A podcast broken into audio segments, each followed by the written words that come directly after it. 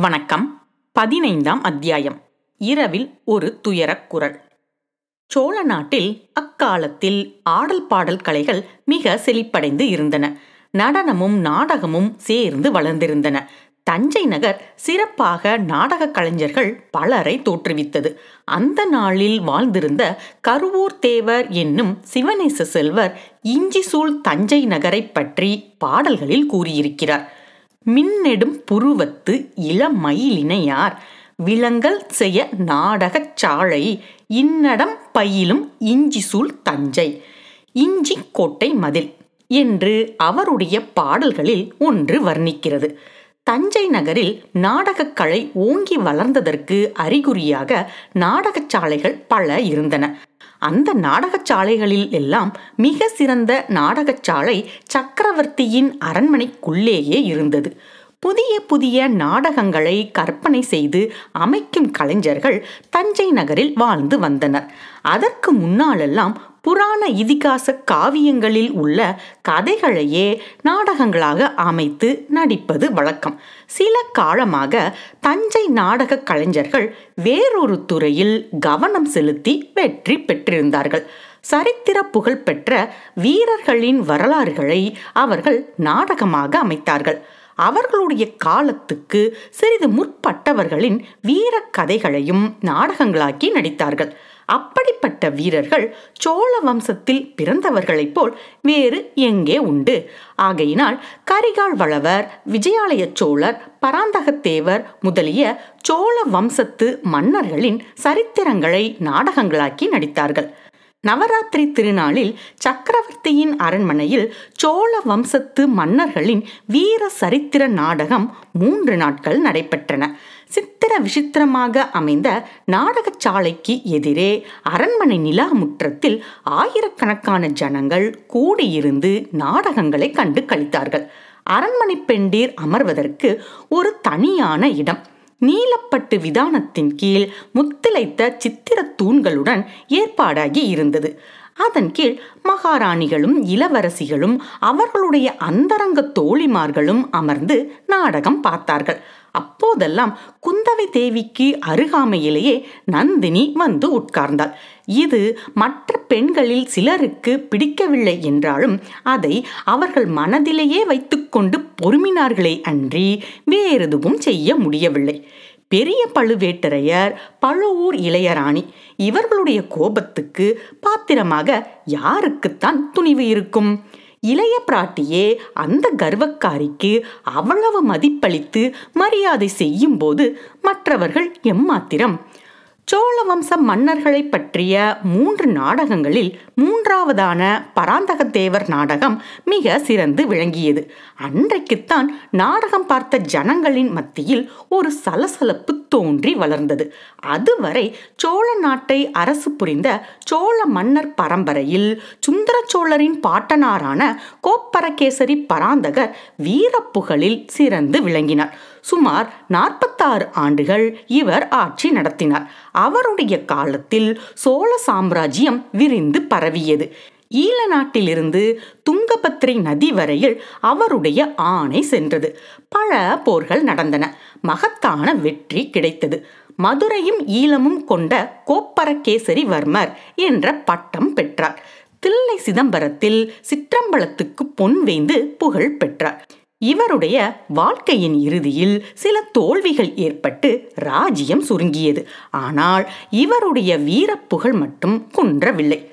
வடக்கே இரட்டை மண்டலத்திலிருந்து கடல் போன்ற மாபெரும் சைனியத்துடன் படையெடுத்து வந்த கன்னரதேவன் என்னும் அரசனுடன் தக்கோலத்தில் இறுதி பெரும்போர் நடந்தது.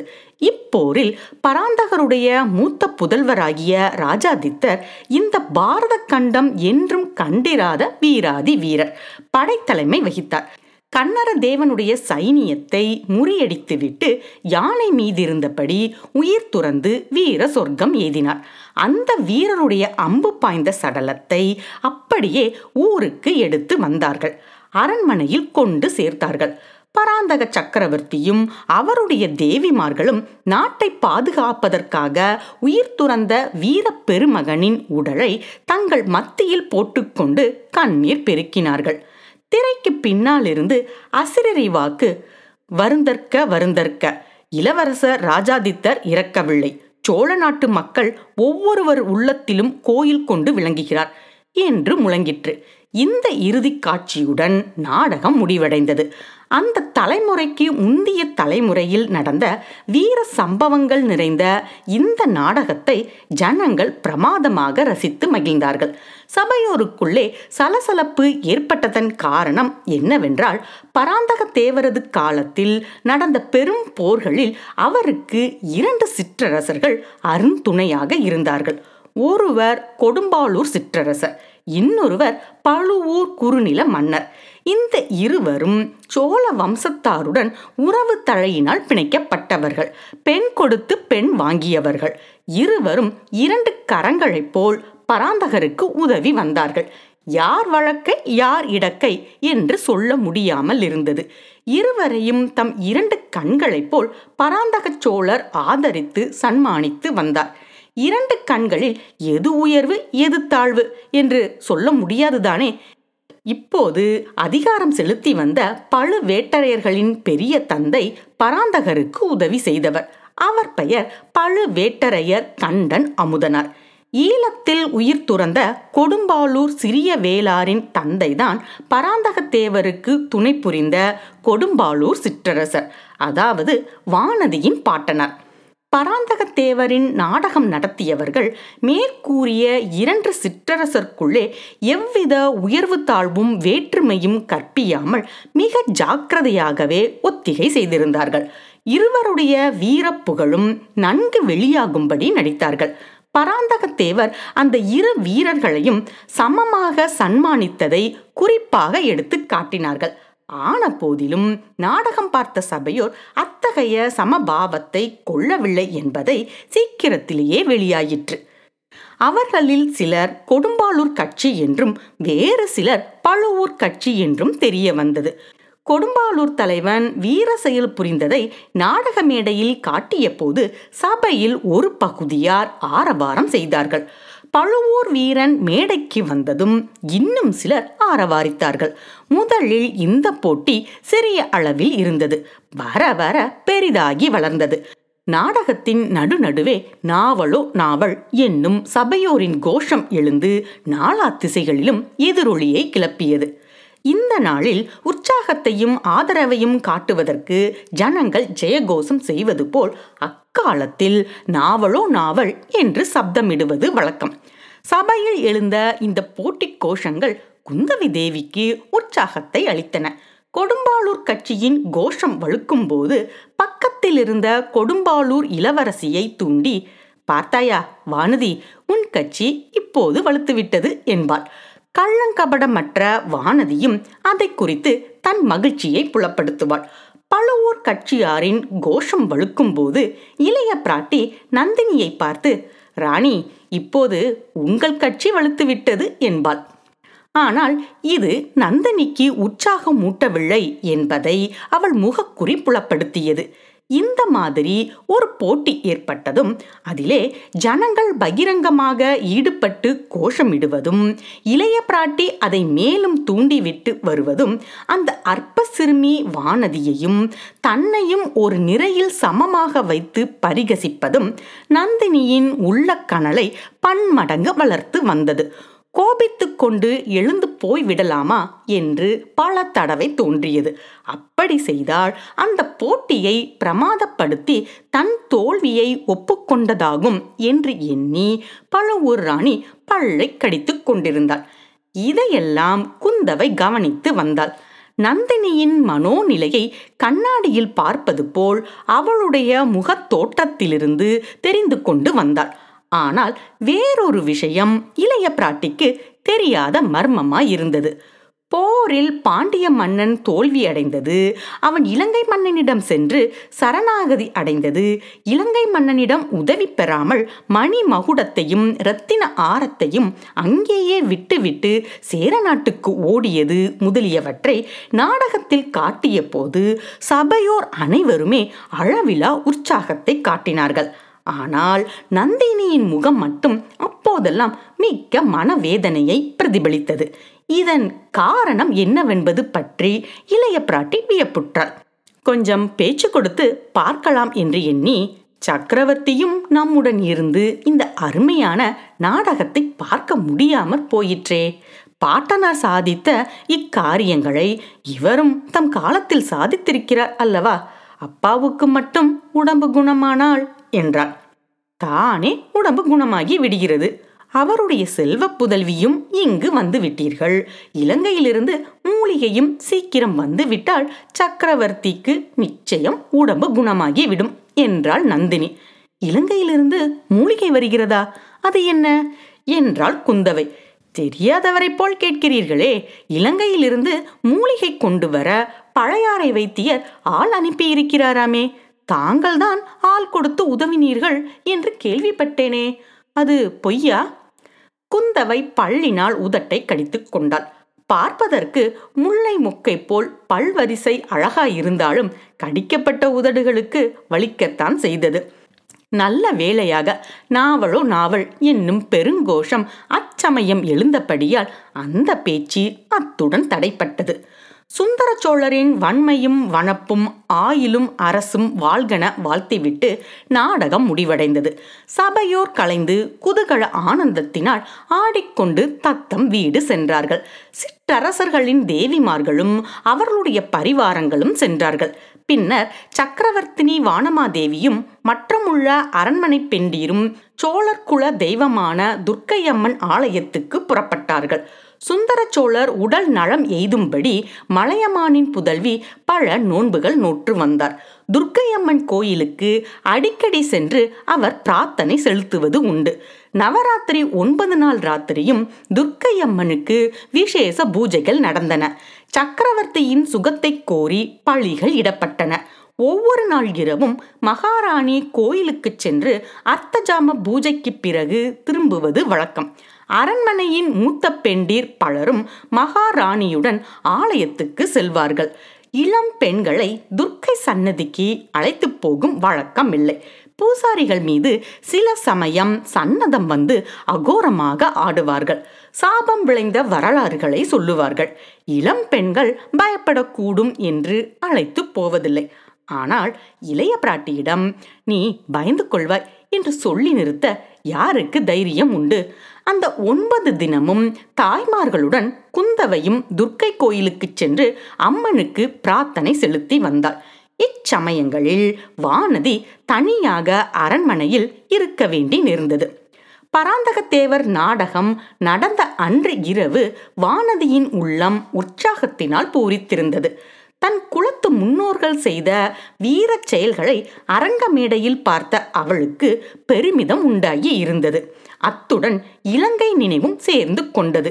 ஈழப்போரில் இறந்த தன் தந்தையின் நினைவும் தந்தையின் மரணத்துக்கு பழிவாங்கி வர சென்றிருக்கும் இளவரசரின் நினைவும் இடைவிடாமல் எழுந்தன. தூக்கம் சிறிதும் வரவில்லை. கண்ணிமைகள் மூடிக்கொள்ள மறுத்தன. இளைய பிராட்டி ஆலயத்திலிருந்து திரும்பி வந்து அன்றைய நாடகத்தை பற்றி அவருடன் சிறிது நேரம் பேசிக் கொண்டிருந்தால் பிறகு தூக்கம் வரலாம். அதற்கு முன் நிச்சயமாக இல்லை.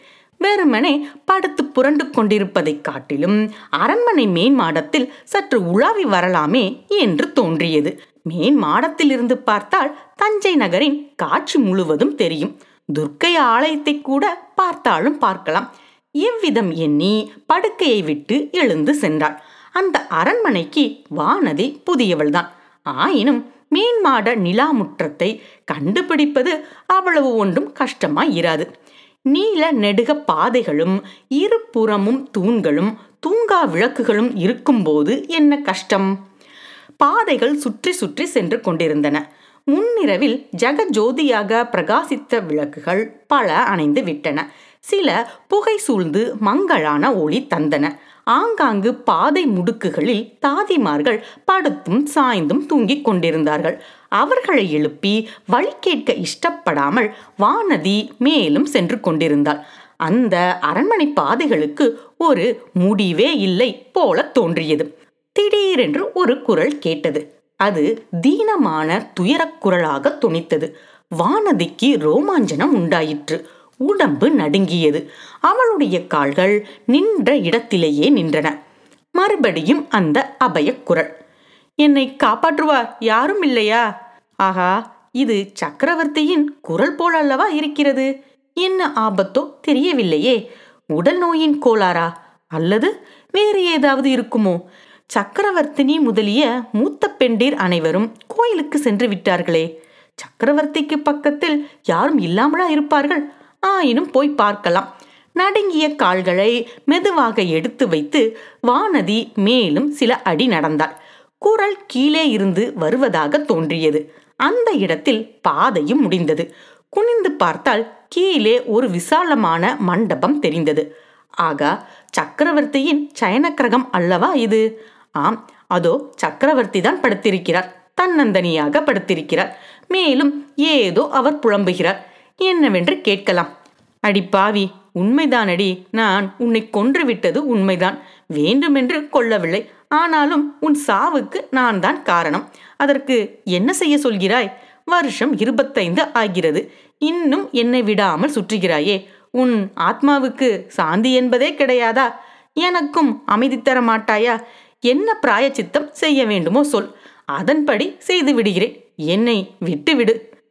ஐயோ என்னை இவளுடைய கொடுமையிலிருந்து விடுவிப்பார். யாரும் இல்லையா? எல்லோரும் என் உடல் நோய்க்கு மருந்து தேடுகிறீர்களே. என் மனநோயை தீர்த்து காப்பாற்றுவார் யாரும் இல்லையா? போ போ போய்விடு. இல்லை போகாதே நில். நான் என்ன செய்ய வேண்டுமென்று சொல்லிவிட்டு போ. இப்படி மௌனம் சாதித்து என்னை வதைக்காதே. வாயை திறந்து ஏதாவது சொல்லிவிட்டு போ. இந்த வார்த்தைகள் வானதியின் காதில் இரும்பை காய்ச்சி விடுவது போல் விழுந்தன. அவளுடைய உச்சந்தலை முதல் உள்ளங்கால் வரையில் குலுங்கியது. தன்னை அறியாமல் கீழே குனிந்து பார்த்தாள். மண்டபத்தில் நாலாபுறமும் அவளுடைய பார்வை சென்ற வரையில் பார்த்தாள். சக்கரவர்த்திக்கு எதிரில் சற்று தூரத்தில் ஓர் உருவம் நின்று கொண்டிருந்தது. அது பெண்ணின் உருவம். பாதி உருவம்தான் தெரிந்தது. பாக்கி பாதி தூண் நிழலிலும் அகில் புகையிலும் மறைந்திருந்தது. தெரிந்த வரையில் அந்த உருவம் ஆ பழுவூர் இளையராணியைப் போல அல்லவா இருக்கிறது? இது என்ன கனவா சித்தப்பிரமையா? இல்லை உண்மையே தான். அதோ அந்த தூண் மறைவில் ஒளிந்து நிற்பது யார்? பெரிய பழுவேட்டரையர் அல்லவா? சந்தேகம் இல்லை. அவர்கள்தான். பழுவூர் இளையராணியை பார்த்துவிட்டா சக்கரவர்த்தி அப்படியெல்லாம் பேசுகிறார். உன்னை கொன்றது உண்மைதான் என்று அலறினாரே. அதன் பொருள் என்ன? திடீரென்று வானதிக்கு மயக்கம் வரும் போலிருந்தது. தலை சுற்றத் தொடங்கியது. இல்லை அந்த அரண்மனையே சுற்றத் தொடங்கியது. சிச்சி இங்கே மயக்கமடைந்து விடக்கூடாது. கூடவே கூடாது. பல்லை கடித்து கொண்டு வானதி அங்கிருந்து சென்றாள். ஆனால் திரும்ப செல்லும் பாதை தொழையாத பாதையாய் இருந்தது. அவள் படுத்திருந்த அறை வரவே வராது போல் தோன்றியது. முடியாது. இனிமேல் நடக்க முடியாது. நிற்கவும் முடியாது. குந்தவை பிராட்டி கோயிலிலிருந்து திரும்பி வந்தபோது வானதி அவள் அறைக்கு சற்று தூரத்தில் நடைபாதையில் உணர்வற்ற கட்டை போல் கிடப்பதை கண்டாள். நன்றி.